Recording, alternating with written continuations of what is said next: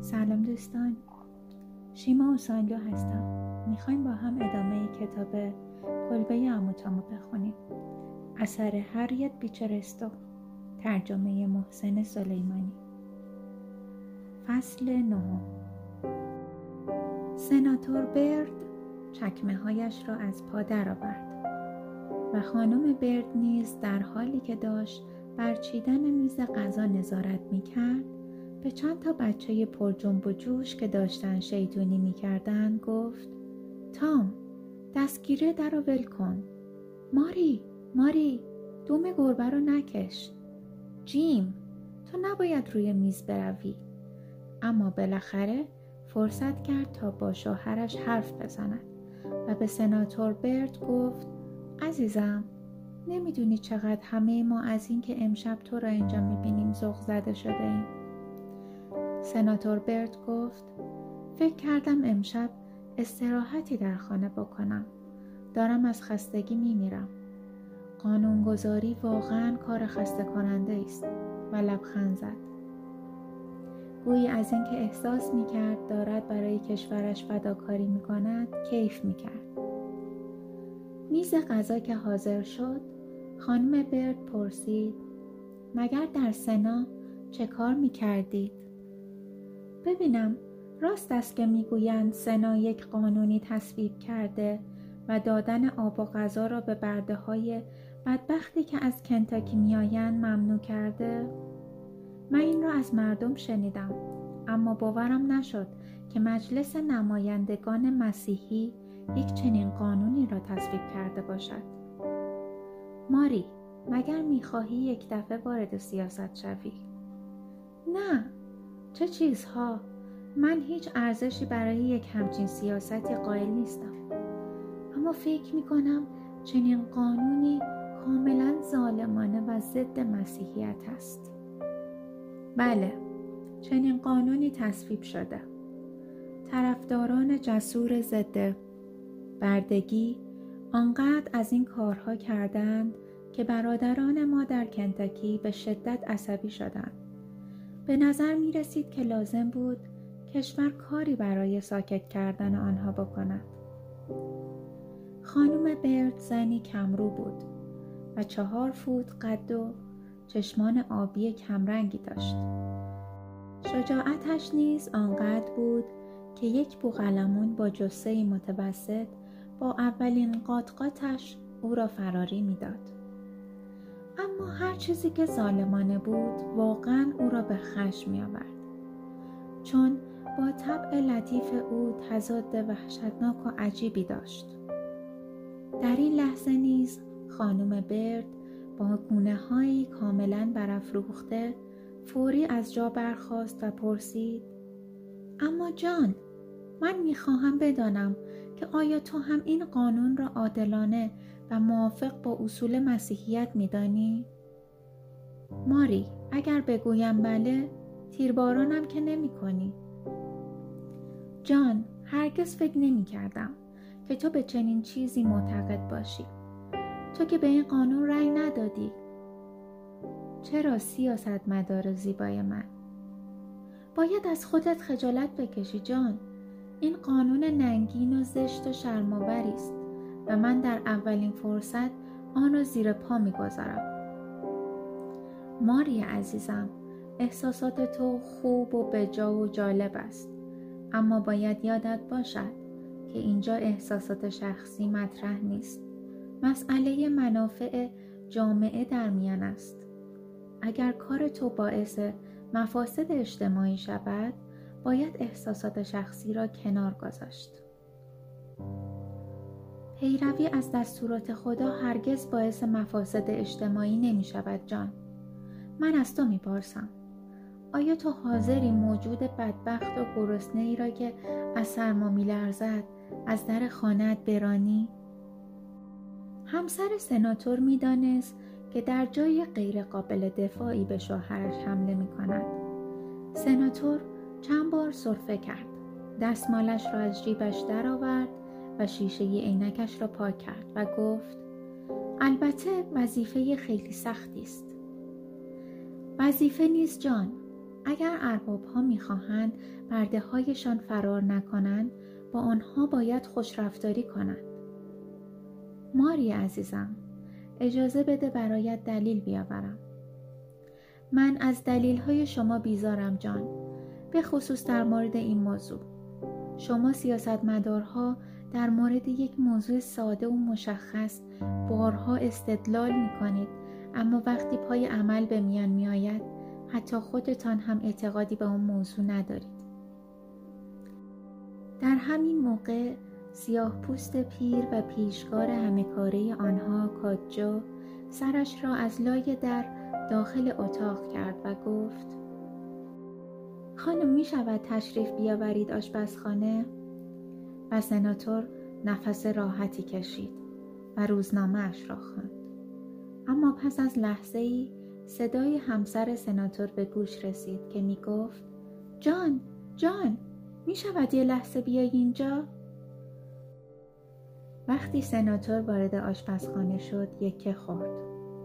زن جوان و لاغری با لباسهای پاره و با یک لنگ کفش و پاهای خونالود بیهوش به پشت روی دو تا صندلی افتاده بود. همسر سناتور و تنها کلفت دورگی آنها ام دینای پیر سخت مشغول به هوش آوردن زن بودند و کاجای پیر پسرک زن را روی زانویش نشانده بود و پاهای کوچک و سردش را میمالید. دینا گفت وقتی آمد تو پرسید که می توانم یک لحظه خودم را اینجا گرم کنم. می‌خواستم تازه ازش بپرسم از کجا آمده که یک دفعه قش کرد و افتاد. اما از دستانش معلوم است که تا حالا هیچ وقت کار سخت نکرده. زن ناگهان چشمانش را باز کرد و از جا پرید و گفت آه هاری من او را بردن؟ هاری با شنیدن صدای مادرش از روی زانوی کاجا پایین پرید و به طرف زن دوید. مادرش گفت آه او اینجاست او اینجاست.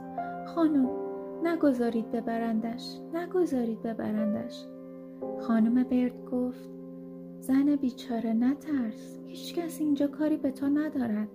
کاملا در امانی بالاخره وقتی زن آرام شد کنار بخاری دیواری در رخت خوابی موقت روی نیمکت به خواب عمیقی فرو رفت. در حالی که بچهش در آغوشش خواب بود. آقا و خانم برد به سالن پذیرایی برگشتند خانم برد مشغول دوختن شد و آقای برد وانمود کرد که دارد روزنامه می‌خواند. اما بالاخره روزنامه را روی میز گذاشت و گفت می‌گویم عزیزم اگر تای پایین پیراهنت را باز کنی باز این زنه نمی‌تواند آن را بپوشد انگار قدش بلندتر از توست چهره خانم برد از شادی برق زد و گفت ببینم چه می شود. در همین موقع دینا سرکی داخل اتاق کشید تا بگوید که زن بیدار شده و می‌خواهد خانم را ببیند. خانم و آقای برد با دو پسر بزرگترشان به آشپزخانه رفتند. لیزا کنار آتش بخاری دیواری روی نیمکت نشسته بود. خانم برد به او گفت لزومی ندارد از چیزی بترسی. ما دوستان تو هستیم. بگو ببینم از کجا میایی و چه می‌خواهی؟ زن گفت من از کنتاکی میآیم و بعد در چند جمله وضعیتش و اتفاقاتی را که برایش رخ داده بود تعریف کرد. وقتی حرفهایش تمام شد خانم برد با دستمالش جلوی صورتش را گرفته بود. اشک از چشمان دینای پیر روی صورت سیاهش میریخت و کاجای پیر سراستینهایش را به چشمانش میمالید. اما سناتور برد چون جزو دولت مردان بود و از او توقع نمی رفت که گریه کند به آنها پشت کرده بود و از پنجره به بیرون نگاه می کرد. خانم برد گفت زن بیچاره حالا کجا می خواهی بروی؟ اگر راه را بلد بودم می‌رفتم کانادا کانادا خیلی دور است خانم برد بی اختیار گفت بیچاره خیلی دورتر از چیزی است که فکر می‌کنی اما ما سعی می‌کنیم یک فکری برایت بکنیم. دینا در اتاق خودت نزدیک آشپزخانه یک تخت برایش آماده کن تا ببینم فردا چه کار می‌توانیم برایش بکنیم. اما وقتی خانم برد و شوهرش دوباره به سالن پذیرایی برگشتند آقای برد در حالی که با های بلند در سالن قدم می‌زد زیر لب با خود قرقر می‌کرد. و بالاخره به همسرش گفت می‌گویم باید همین امشب او از اینجا برود. آن یارو فردا صبح ردش رو تا اینجا می‌گیرد. اگر آن دوتا را اینجا دستگیر کنند برای من بد می شود نه همین امشب باید بروند. امشب؟ چطوری؟ کجا بروند؟ من خوب می‌دانم کجا. یک مشتری قدیمی دارم که از کنتاکی به اینجا آمده. و همه برده هایش را آزاد کرده. یک جایی را در هفت کیلومتری بالای رودخانه در جنگل خریده که هیچ کس سر به آنجا نمی‌زند مگر اینکه کاری داشته باشد. اما مشکل این است که هیچ کس غیر از من نمی‌تواند امشب با کالسکه به آنجا برود. چون دو بار باید از روزخانه گذشت و گذرگاه دوم خیلی خطرناک است. مگر اینکه کسی مثل من راه را بلد باشد. من تا حالا با از صد بار از آنجا گذشتم و می‌دانم کجا باید پیچید. کاجو باید حوالی نیمه شب تا آنجا که می‌تواند یواشکی اسبها را ببندد و برای اینکه ظاهرش برای همه قابل قبول باشد باید وانمود کند که مرا به کافه بعدی می‌برد تا من به درشکهای برسم که ساعت سه و چهار صبح می آید و به کلمبوس می رود. چون در این صورت همه فکر می کنند من می خواهم صبح زود با این درشکه بروم تا به کارم برسم. خانم برد دستان سفید و کوچکش را روی دست شوهرش گذاشت و گفت جان تو قلبت بهتر از مغزت است فکر می کنی اگر من تو را بهتر از خودت نمی شناختم می توانستم دوستت داشته باشم؟ سناتور به طرف در رفت اما دم در لحظه ای پا سست کرد و بعد برگشت و با تردید گفت ماری نمی‌دانم تو چه احساسی داری اما کشوی لباس های تفلک هاری پر از لباس است بعد فوری چرخید و در را پشت سرش بست همسرش در اتاق کوچک چسبیده به اتاق خودش را باز کرد. دو پسر که دنبال او رفته بودند ساکت به کارهای مادرشان نگاه می‌کردند. خانم برد آهسته کشویی را باز کرد. در کشو انواع و اقسام کتها پیشبندها چند دست جوراب یک جفت کفش بچگانه و چند تا اسباب بازی بود. خانم برد کنار کشو نشست. سرش را روی دستانش گذاشت و آنقدر گریه کرد که اشکهایش از لای انگشتانش در کشو ریخت. بعد ناگهان سرش را بلند کرد و لباسها و چیزهای دیگر را در بخچه ای ریخت. یکی از پسرها گفت مامان می‌خواهی اینها را به دیگران ببخشی؟ خانم برد گفت بله. اگر هاری عزیزم از بهشت شاهد کار ما باشد از کار ما خوشحال می شود. کمی بعد خانم برد با عجله چیزهای مختلفی را که جمع کرده بود در یک چمدان کوچک گذاشت و از شوهرش خواهش کرد که آنها را در کالسکه بگذارد. به زودی لیزا با مانتو و کلاه و شالگردنی که خانم نیکوکار به او داده بود بچه بغل جلوی در ظاهر شد. خانم برد نیز به او کمک کرد که سوار کالسکه شود. مدتی طولانی یک ریز باران باریده بود و زمین گلالود شده بود و چون جاده های آن اطراف کاملا گلالود می شد آنها را از کنده های زمخت درخت ساخته بودند و رویش را با خاک و علف و هرچه دم دستشان آمده بود پوشانده بودند. اما به مرور زمان باران علفها را نیز شسته بود و کنده های درخت را اینجا و آنجا جابجا کرده بود. برای همین هم شکاف های مختلف و شیارهای پر از گل در جاده ایجاد شده بود. سناتور در چنین جاده ای تلق و کنان کالاسکه را پیش می برد. اما کالاسکه دائم در دست انداز می افتاد. کمی بعد ناگهان چرخ جلوی کالاسکه در گودالی فرو رفت و سناتور و زن و بچه روی صندلی جلو افتادند. کودک گریه می کرد. اسبها زیر ضربات دائم شلاق کالاسکه را بالا کشیدند. اما این بار چرخهای عقب در گودال فرو رفت و سناتور و زن و بچه روی صندلی عقب افتادند. بعد از مدتی بالاخره آنها از گودال پر از گل گذشتند و تلق و طلوع کنان پیش رفتند. اما کالسکه باز در گودال دیگری سقوط کرد و کمی بعد کاملا متوقف شد. کاجو جلو در کالاسکه آمد و گفت ببخشید آقا این قسمت راه خیلی خراب است و نمی‌دانم چطوری باید بگذریم. سناتور که از کالاسکه بیرون آمد یک پایش کاملا در گل فرو رفت. خواست پایش را بیرون بکشد که تعادلش را از دست داد و در گل ها افتاد.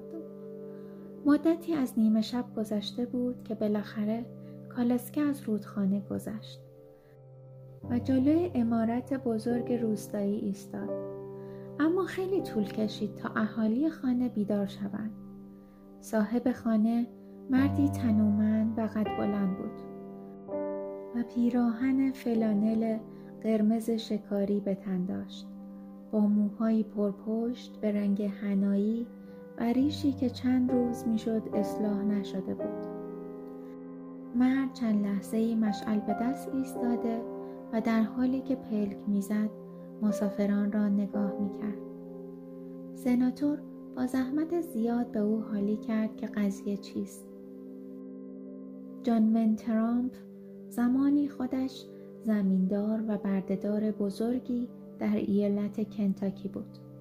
اما بالاخره یک روز قلب بزرگش از دیدن ستمهایی که به بردگان می‌شد ترکید. کیفش را برداشت و به اوهایو رفت و زمین حاصل خیزی خرید و سند آزادی همه بردگانش را صادر کرد. سپس آنها را سوار درشکه کرد و به املاکش فرستاد تا سر و سامانی به زندگی خود دهند. سناتور گفت آیا شما همان مردی هستید که به زن و بچه بیچاره پناه می دهید تا به دست شکارچی های برده نیفتند؟